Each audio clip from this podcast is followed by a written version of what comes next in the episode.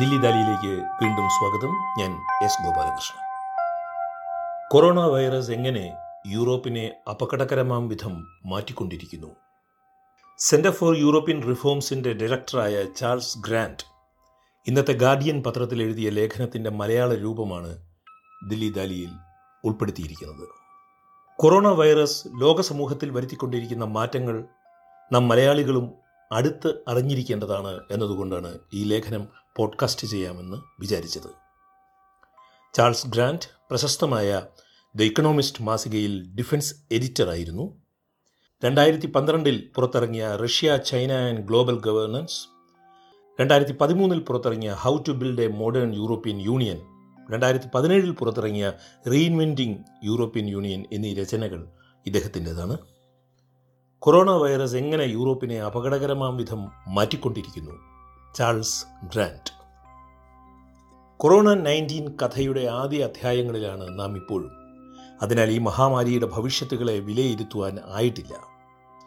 എങ്കിലും യൂറോപ്പിനെ സംബന്ധിച്ചിടത്തോളം ആറ് നെഗറ്റീവ് പ്രവണതകൾ നമുക്ക് ഇപ്പോഴേ ചൂണ്ടിക്കാണിക്കാൻ കഴിയും. വൈറസ് ആക്രമണത്തിന് മുൻപേ അത് പ്രത്യക്ഷപ്പെട്ടിരുന്നു. ഇപ്പോൾ അതിൻ്റെ വേഗം വർദ്ധിക്കുന്നുവെന്നേ ഉള്ളൂ. യൂറോപ്യൻ യൂണിയൻ എന്ന ആശയത്തിനെ എതിർക്കുന്നവരെ പലതരത്തിൽ ഇത് സഹായിക്കുന്നു. കൂടുതൽ സാമ്പത്തിക സ്വയം പര്യാപ്തതാവാദം, ശക്തമായ അതിർത്തിവാദങ്ങൾ, ഹരിതവാദങ്ങളോടുള്ള എതിർപ്പ് എന്നിവയാണിത്. കോവിഡ് പത്തൊൻപത് ദേശീയതാവാദികൾക്ക് ശക്തി പകരുന്നു. യൂറോപ്പിൻ്റെ സ്വയം പര്യാപ്തത എന്ന വാദത്തിന് ശക്തി പകരുന്നു. വൈറസ് വരുന്നതിന് മുൻപ് തന്നെ ആഗോളവൽക്കരണം ഉപേക്ഷിക്കണമെന്ന വാദം യൂറോപ്യൻ യൂണിയനിലെ വലതുപക്ഷ രാഷ്ട്രീയ കക്ഷികളിൽ ശക്തി പ്രാപിച്ചു വന്നിരിക്കുകയാണ്. സപ്ലൈ ചെയിനിൽ സ്വയം പര്യാപ്തത വേണമെന്ന വാദവും ശക്തിപ്പെട്ടു വരികയായിരുന്നു. ഡൊണാൾഡ് ട്രംപിൻ്റെ അമേരിക്ക സംരക്ഷണ നയങ്ങൾ അന്താരാഷ്ട്ര വിപണിയെ ബാധിച്ചു തുടങ്ങിയിരുന്നു. കടുത്ത ഒരു ബ്രെക്സിറ്റ് നയത്തിനായി യു കെ വാദിച്ചപ്പോഴും ഇതുതന്നെയാണ് ഉണ്ടായത്. ലോകരാഷ്ട്രീയത്തിൽ സമ്പദ്ശാസ്ത്രം വളരെ പ്രധാനമാണ് എന്ന് നമുക്കറിയാം. വളരുന്ന ചൈന പോലെയുള്ള സമ്പദ് ശക്തികളിലെയും സമ്പന്ന രാഷ്ട്രങ്ങളിലെയും വേതന നിരക്കിലെ വിടവ് കുറഞ്ഞു വരികയാണ്. അത് യൂറോപ്പിലെ ഉൽപ്പാദന രീതികളെ തകിടം മറിക്കുവാൻ പോവുകയാണ്. മരുന്ന് ഇറക്കുമതിയെക്കുറിച്ചുള്ള ആശങ്കകൾ, സംശയങ്ങൾ, വൈദ്യ ഉപകരണങ്ങൾ, കാർ വ്യവസായം, ഇവയിലൊക്കെ ചൈനയെക്കുറിച്ച് കൂടി വരുന്ന സംശയം, ഇതെല്ലാം യൂറോപ്പിൻ്റെ സപ്ലൈ ചെയിനിനെ ബാധിക്കുവാൻ പോകുന്നു. ഇനി എനിക്ക് പറയാനുള്ളത് സ്വന്തം രാജ്യം ആദ്യം എന്നതിൻ്റെ രാഷ്ട്രീയമാണ്. യൂറോപ്യൻ യൂണിയൻ സ്ഥാപനങ്ങളെ അപേക്ഷിച്ച് അതാത് രാജ്യങ്ങളിലെ സ്ഥാപനങ്ങൾ ഇപ്പോൾ ശക്തി പ്രാപിച്ചു വരികയാണ്. വർഷങ്ങളായി യൂറോപ്യൻ യൂണിയന് സ്വാധീനമുണ്ടായിരുന്ന സംയുക്ത മേഖലകൾക്കാകെ ശക്തി കുറയുകയാണ് ഇപ്പോൾ. മൂലധന ശക്തികൾ അധികാരം കൂടുതൽ ഉറപ്പിക്കുന്നു. ഒരു ദശാബ്ദത്തിന് മുന്നേ സാമ്പത്തിക ഞെരുക്കം വന്നപ്പോൾ ഇവരിത് ചെയ്തതാണ്. ഇപ്പോൾ ആ സാഹചര്യം വീണ്ടും ഉണ്ടാവുകയാണ്.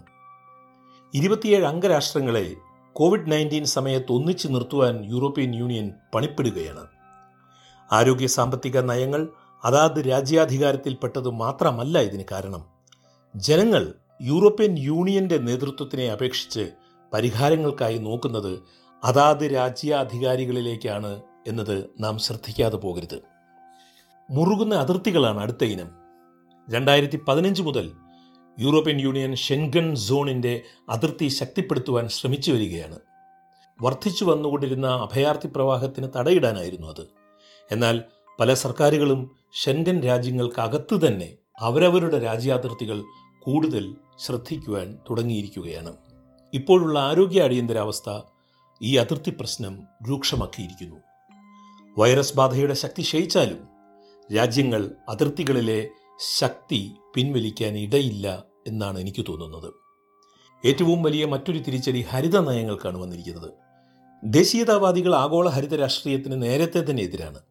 അല്ലെങ്കിൽ തന്നെ തൊഴിൽ നഷ്ടമുണ്ടായ സ്ഥിതിക്ക് ഹരിത നയം ശക്തിപ്പെടുത്തി കൂടുതൽ തൊഴിലവസരങ്ങൾ കുറയാതിരിക്കുവാൻ ദേശീയതാവാദികൾ ശ്രമിക്കുവാൻ പോകുന്നു. യൂറോപ്യൻ നേതാക്കൾ ഒന്നടങ്കം തന്നെ ഹരിത നയത്തെ ഉപേക്ഷിച്ചേക്കാം എന്നത് കാണാതിരുന്നുകൂടാ. അടുത്ത പ്രശ്നം പടിഞ്ഞാറൻ യൂറോപ്പും കിഴക്കൻ യൂറോപ്പും തമ്മിലുള്ള വൈരുദ്ധ്യം വർദ്ധിക്കാൻ പോകുന്നു എന്നതാണ്. സമ്പന്ന പടിഞ്ഞാറൻ യൂറോപ്പ് കോവിഡ് ബാധിച്ച കിഴക്കിനെ ഉപേക്ഷിക്കാൻ ശ്രമിച്ചേക്കും. മറ്റൊന്ന് വടക്കൻ യൂറോപ്പും തെക്കൻ യൂറോപ്പും തമ്മിലുള്ള വൈരുദ്ധ്യം വർദ്ധിച്ചു വരുന്നതാണ്. ജർമ്മനിയും നെതർലാൻഡ്സും തെക്കൻ യൂറോപ്പിനെ സഹായിക്കുന്നതിൽ വിമുഖത കാണിക്കുമെന്നാണ് എനിക്ക് തോന്നുന്നത്. ഞാനിപ്പോൾ പറഞ്ഞ ഒരു കാര്യവും യൂറോപ്പിനും ലോകത്തിനും നല്ലതു വരുത്തുന്ന പ്രവണതകളല്ല. സാമ്പത്തിക ഞെരുക്കം ഈ രാജ്യങ്ങളിൽ വർദ്ധിക്കുവാൻ പോകുന്നു. അതിർത്തി സംഘർഷങ്ങൾ വർദ്ധിക്കുവാൻ പോകുന്നു. കാലാവസ്ഥാ വ്യതിയാന നയങ്ങൾ ദുർബലമാകാൻ പോകുന്നു. ശക്തമായ എല്ലാ സംവിധാനങ്ങളും ദുർബലമാകാൻ പോകുന്നു.